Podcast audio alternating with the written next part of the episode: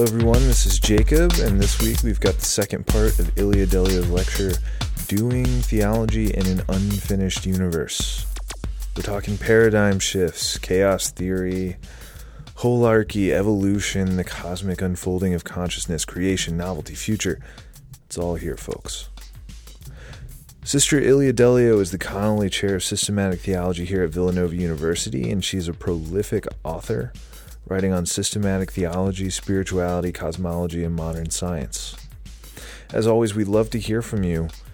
Tweet at us at Theology and Dialogue. Excuse me, at Theo in Dialogue. That's T H E O I N D I A L O G U E on Twitter. Follow us on Facebook, leave us an iTunes review, do all that stuff. And like I said, if you leave a review, I'll read it and if it's too mean, I'll cry, but I'll read it anyway.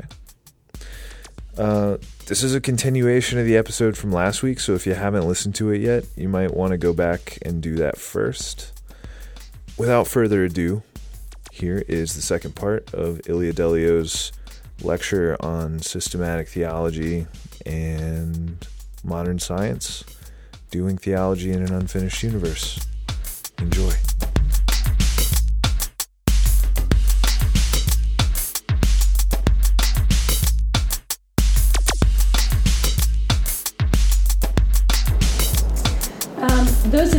You might have remembered Thomas Kuhn's. Uh, I know I had to study it uh, in my graduate days. You know, the structures of scientific revolutions. And Kuhn nicely laid out methodically how scientific paradigms change. And we have yet to come to a work, an understanding of the structures of theological revolutions or the structures of religious revolutions that we continue, I think, in theology, sort of to tack on things to what we've known, you know, or kind of juxtapose ideas without making the significant paradigm shifts that are being called for. And maybe, you know, in light of that, I think our third, and maybe most important here for this discussion, is the role of evolution. Um, evolution still is a word that, on the whole, in the US, uh, is not readily acceptable. More than 40% of the US population uh, still holds some type of special creation. That God sort of created us, you know, particular, we humans, uh, in a special way and placed us here on earth less than 10,000 years ago. Um, uh, or we have some kind of quasi mixture of a special creation with evolution. But it's very hard for us to get our heads around the fact that evolution is our deepest reality. And what we mean by this word, I mean, the word itself comes from the Latin evolvere, right? To unfold. Like a, if you were to take a, a scroll and to unfold the scroll. And that's really what we're talking about. Nature unfolds. Nature is a birthing process. Nature has the ability to become something new. And so we're saying that it's not a static uh, order, it's a dynamic one. We are not in fixed forms. And this, again, I think in theology, I find we talk sometimes as if we're fixed species. You know, that this is what the human person is. This is what God creates. This is what God, you know, made a soul. We're changing along with nature because we are nature. And so we are not in a mechanistic paradigm, we're in a paradigm of process. And by process, we mean that there is lawfulness and orderliness in nature, but there's also an openness to spontaneity. So, if we were to look at our lives, and this is, in a sense, we're looking now from the point of science, you know, we, in the Encyclopedia of Life, we are, in a sense, um, if we look at the Encyclopedia of Life as 30 volumes, and each volume having 450 pages, and each page a million years, just get your heads around that one, right? You know? Who can do that? Right, so volume one, the Big Bang, volume 29, the Cambrian period. I was in the Pittsburgh airport last week and they had a brontosaurus like in the middle of the airport. I said, Oh, that's my nearest relative because that's, you know, around volume 30, which is our volume. So we are the last volume, the last page, the last line, human beings. are we the end of the story? That's our theological question, even more than our scientific question. Because in theology, we do maintain we're the end of the story. And science says, no, we're not. We are not the end of the story. We are part of nature and we are becoming something new. And that, that's the part we have to deal with.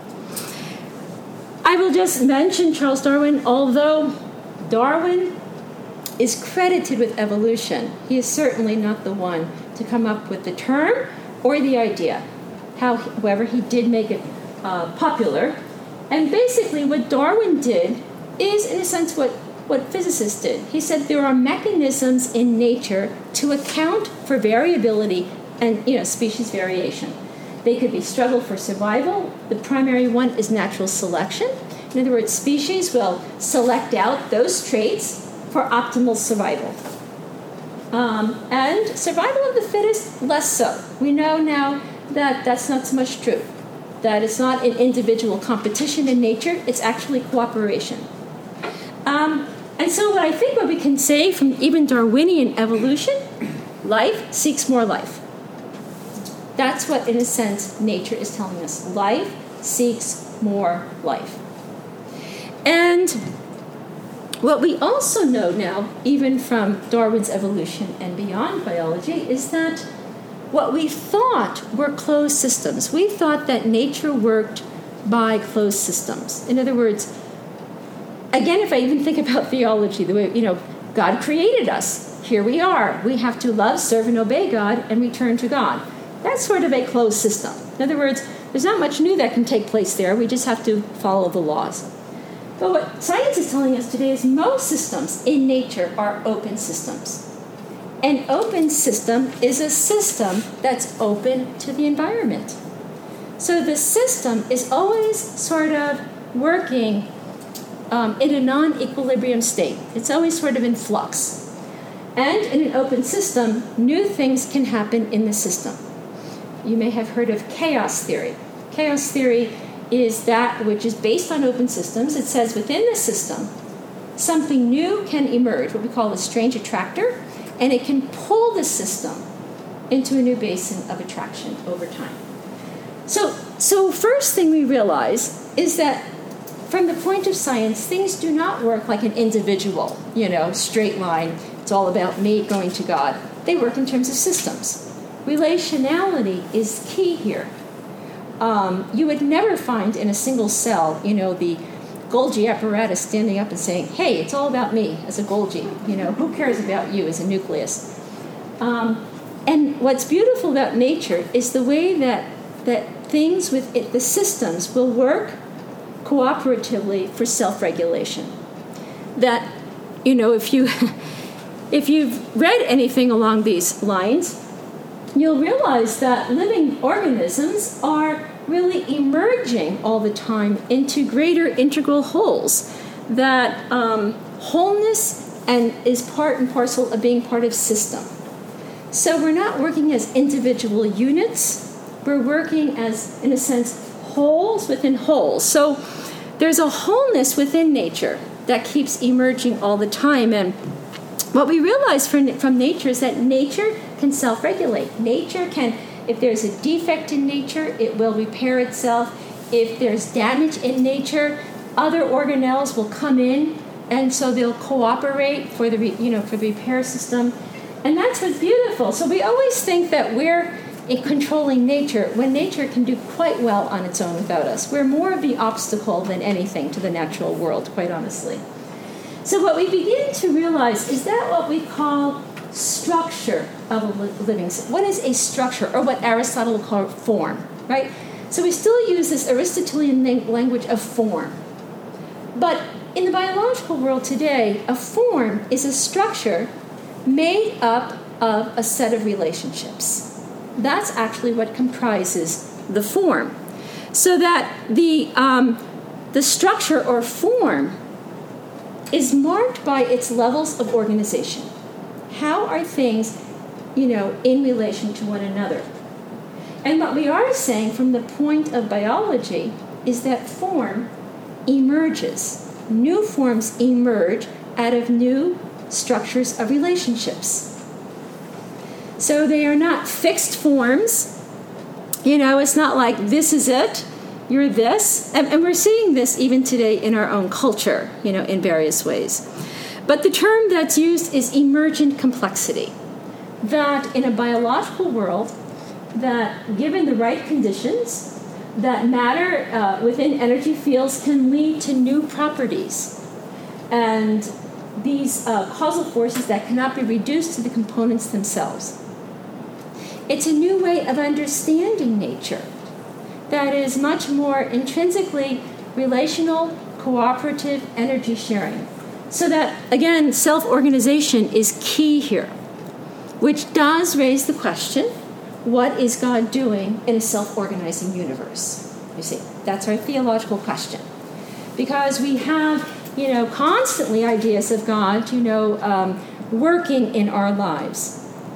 But if God has made possible, you know, endowed nature with the ability to create itself, you know, what's left for God to do, as our atheist friends might ask. And we must answer that question from a theological perspective in a new way. Uh, just to kind of continue with this notion of wholeness in nature, the medieval paradigm was based on hierarchy. You know, we still have hierarchy within our theological thinking, certainly within our ecclesiastical structure, right? Things work from top down. They work by ontological differences. I could never strive to be the Pope right? Because, you know, that we are ontologically in different worlds. But that is not nature, actually. Nature works not by hierarchy, but by holarchy.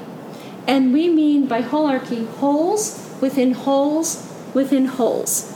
That there's an interconnected level of networks that constitutes this web of relationships.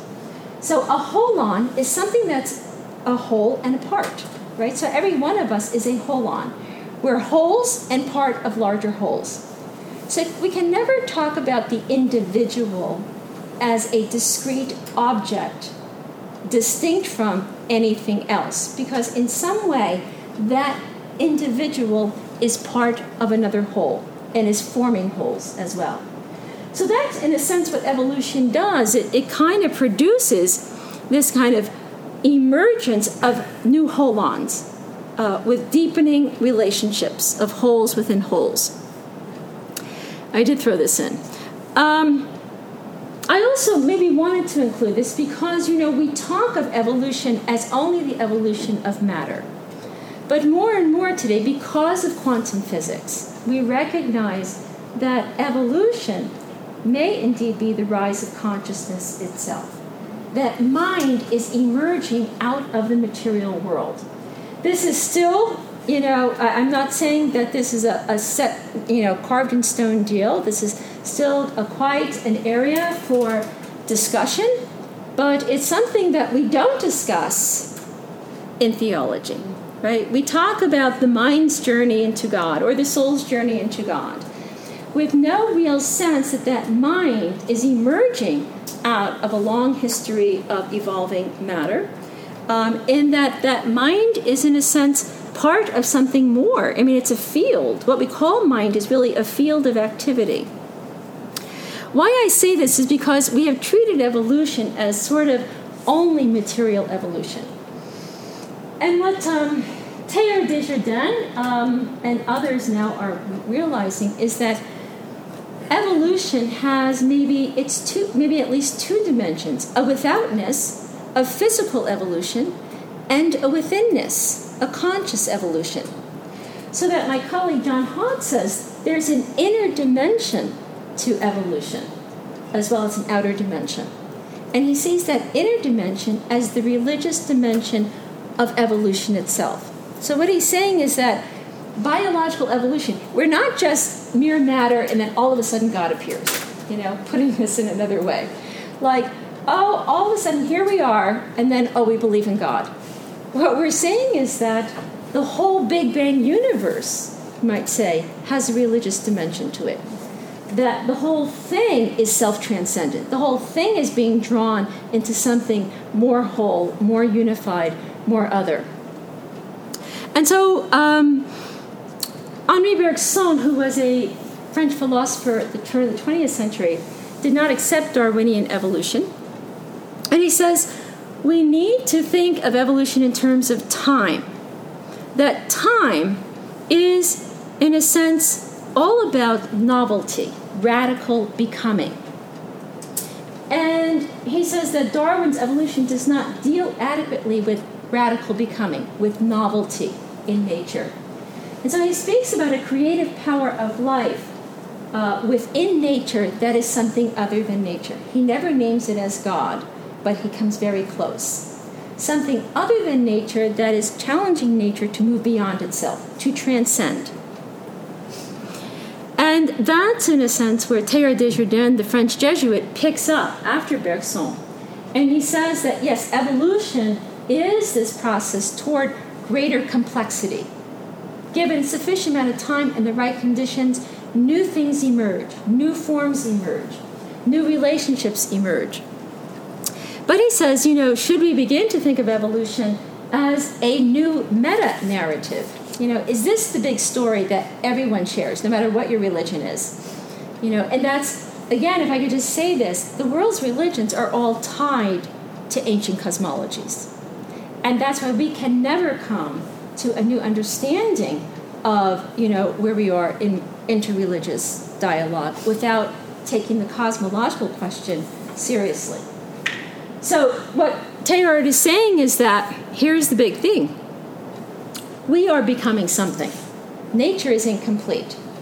It is not yet fully complete. nature is open. And word, the word nature points to an openness towards greater complexity. So there are no fixed essences. We cannot say, hey, we're human beings. Well, you may be human today. We don't know what that will be, you know, in 20, 30 years' time. And certainly from the point of Google, you know, and technology, something radically different, right? You know, the Googleites posit that by 2045 we'll exit Homo sapiens and we'll become techno sapiens. You know, we'll, we'll become something that's governed by our machines. Is that true or not? I don't know. Oh, what they do realize is that we have the capacity to become something different. Um, and what, you know, Teilhard would say is that how do we become something different? Three things creativity, novelty, and future. Three things I think in, in theology we've been very reticent about. You know, we, we, do, we are not prone to think theologically in terms of creativity, novelty, and future. But um, what we are seeing is that, and I think this is important for us from the point of theology, not only science, we are not just in evolution. You know, that's not like our background story. Like, oh, that's a lovely idea to talk about evolution. We are evolution. We are this universe. If you follow the story, we are the whole Big Bang cosmos now on the level of self reflective consciousness. We can't get our heads around that, for sure, you know. And we have not a clue of what God is doing, you know, in this universe. So we have no real sense of what does this mean for us? You know, what does this mean in terms of salvation, or what does this mean in terms of redemption?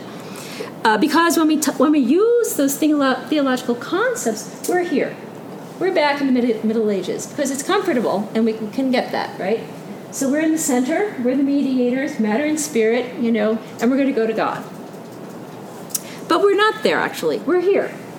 This is our reality, and we need to come to terms with it if theology is to have anything to say to the 21st century, we cannot keep talking as if, you know, we have one foot in the Middle Ages and one foot in the modern world. We are now evolution on the level of um, self consciousness, and therefore it does make a difference how we think. And it does make a difference how we act.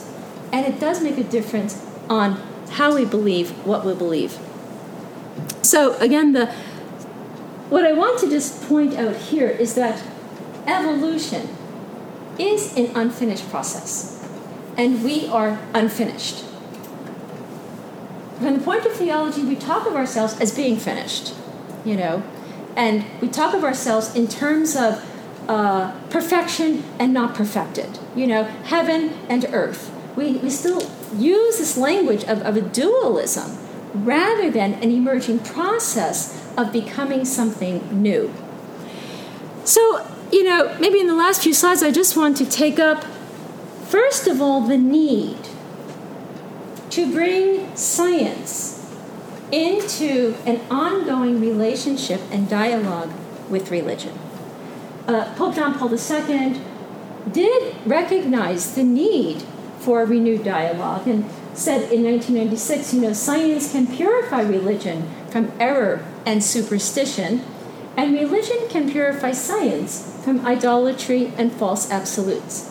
They need one another not only for the flourishing of life, but if we are truly to know, you know, to know in the sense of a unity of truth.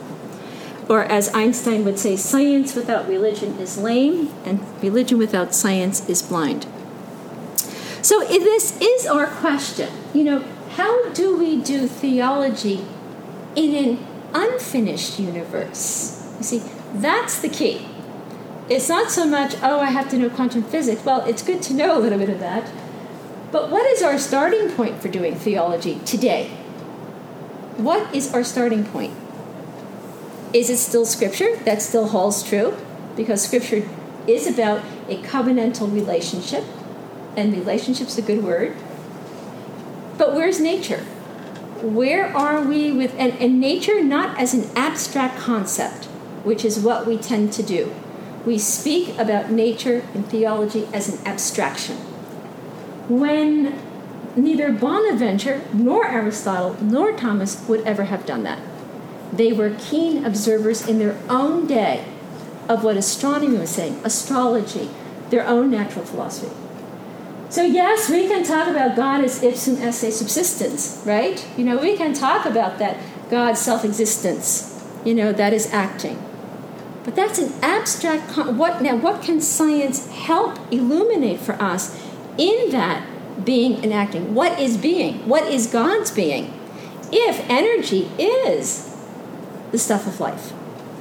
I think here, I think looking to Eastern theology may be fruitful because the Eastern theologians would look at God as divine energies, right? And not just as being, as this conceptual being. So, you know, here I want to just you know, bring in Whitehead's idea, which I think is important for us.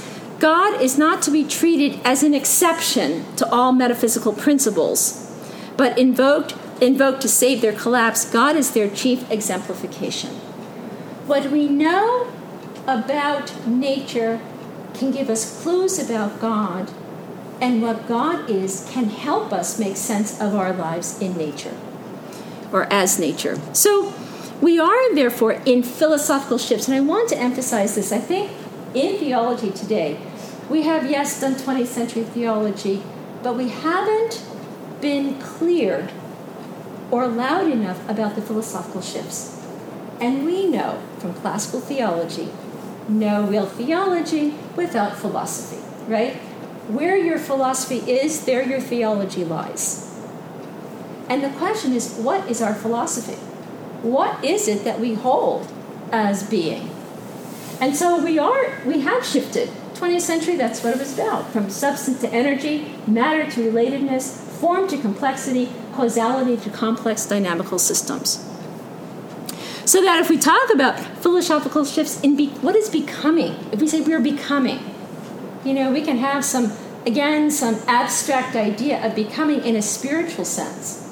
But what we're saying from the point of nature is nature is becoming. And so, conceptually, I think we're saying we have an openness of being to more being.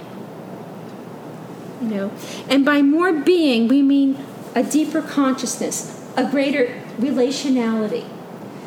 If I were to just, you know, just put a little aside here, technology has shifted us. It has caused a paradigm shift even in the way we understand ourselves in relation to one another. Right? The internet has sort of linked us now in this kind of new global mind.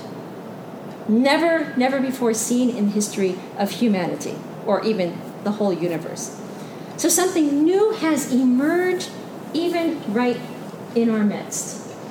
And that's what we're saying, like, in this process of becoming, we are, in a sense, always open to intrinsic creativity, to increasing de- degrees of relationality, and with that, to shifts in consciousness, rise in consciousness.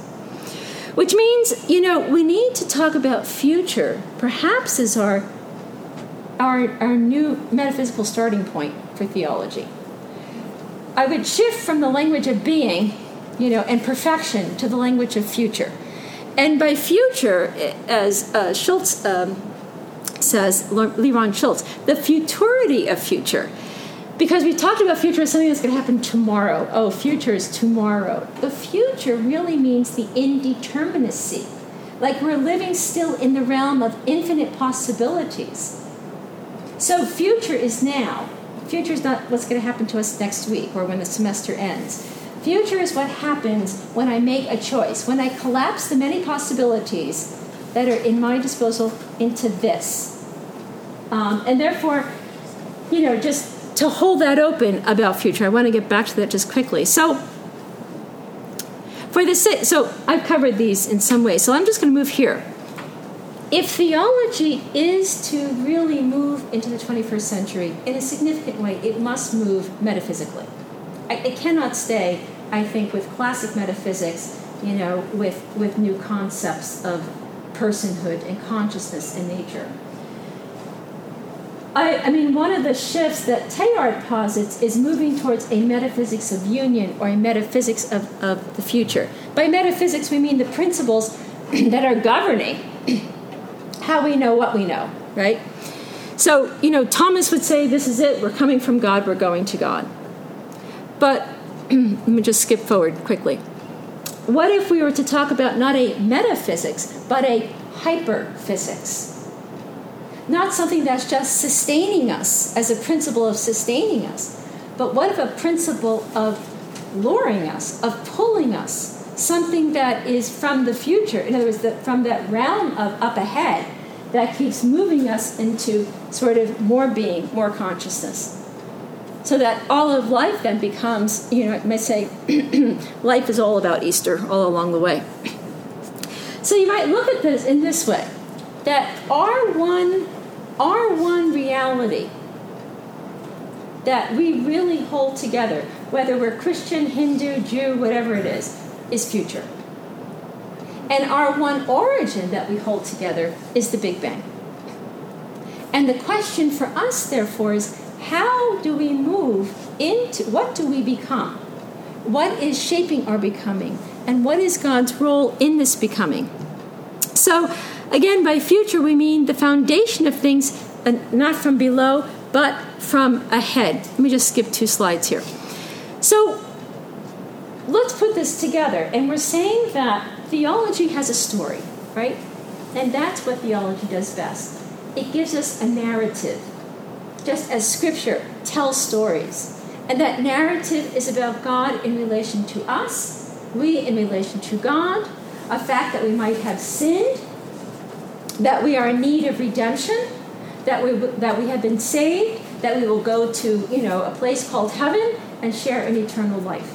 That should be common elements of the story we have told now for a long, long time.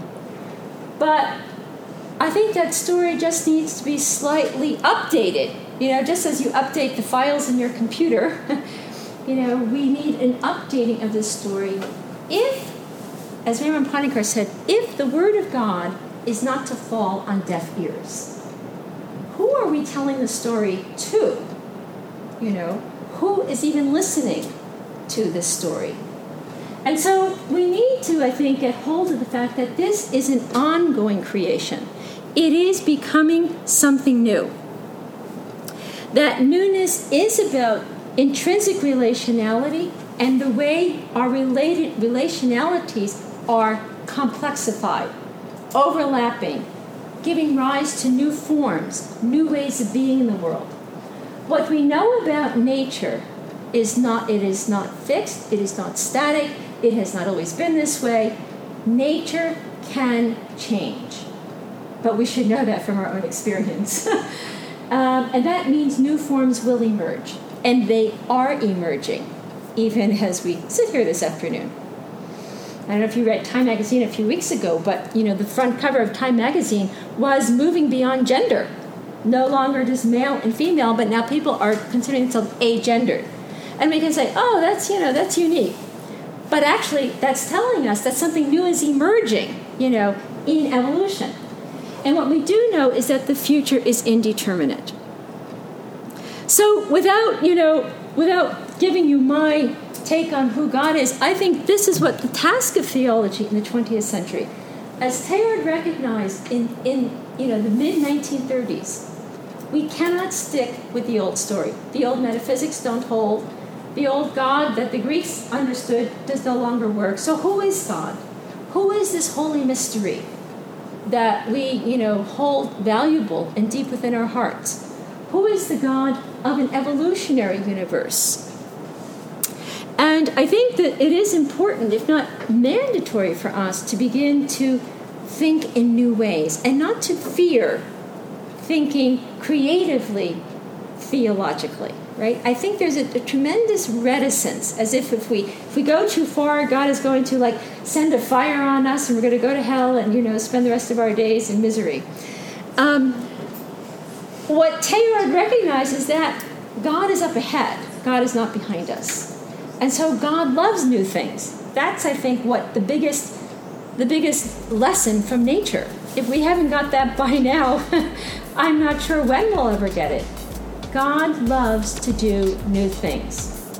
And we, in a sense, need to think unto the new for a world that is struggling for greater unity and wholeness. And it's 5:30, so I'm going to stop here. Thanks.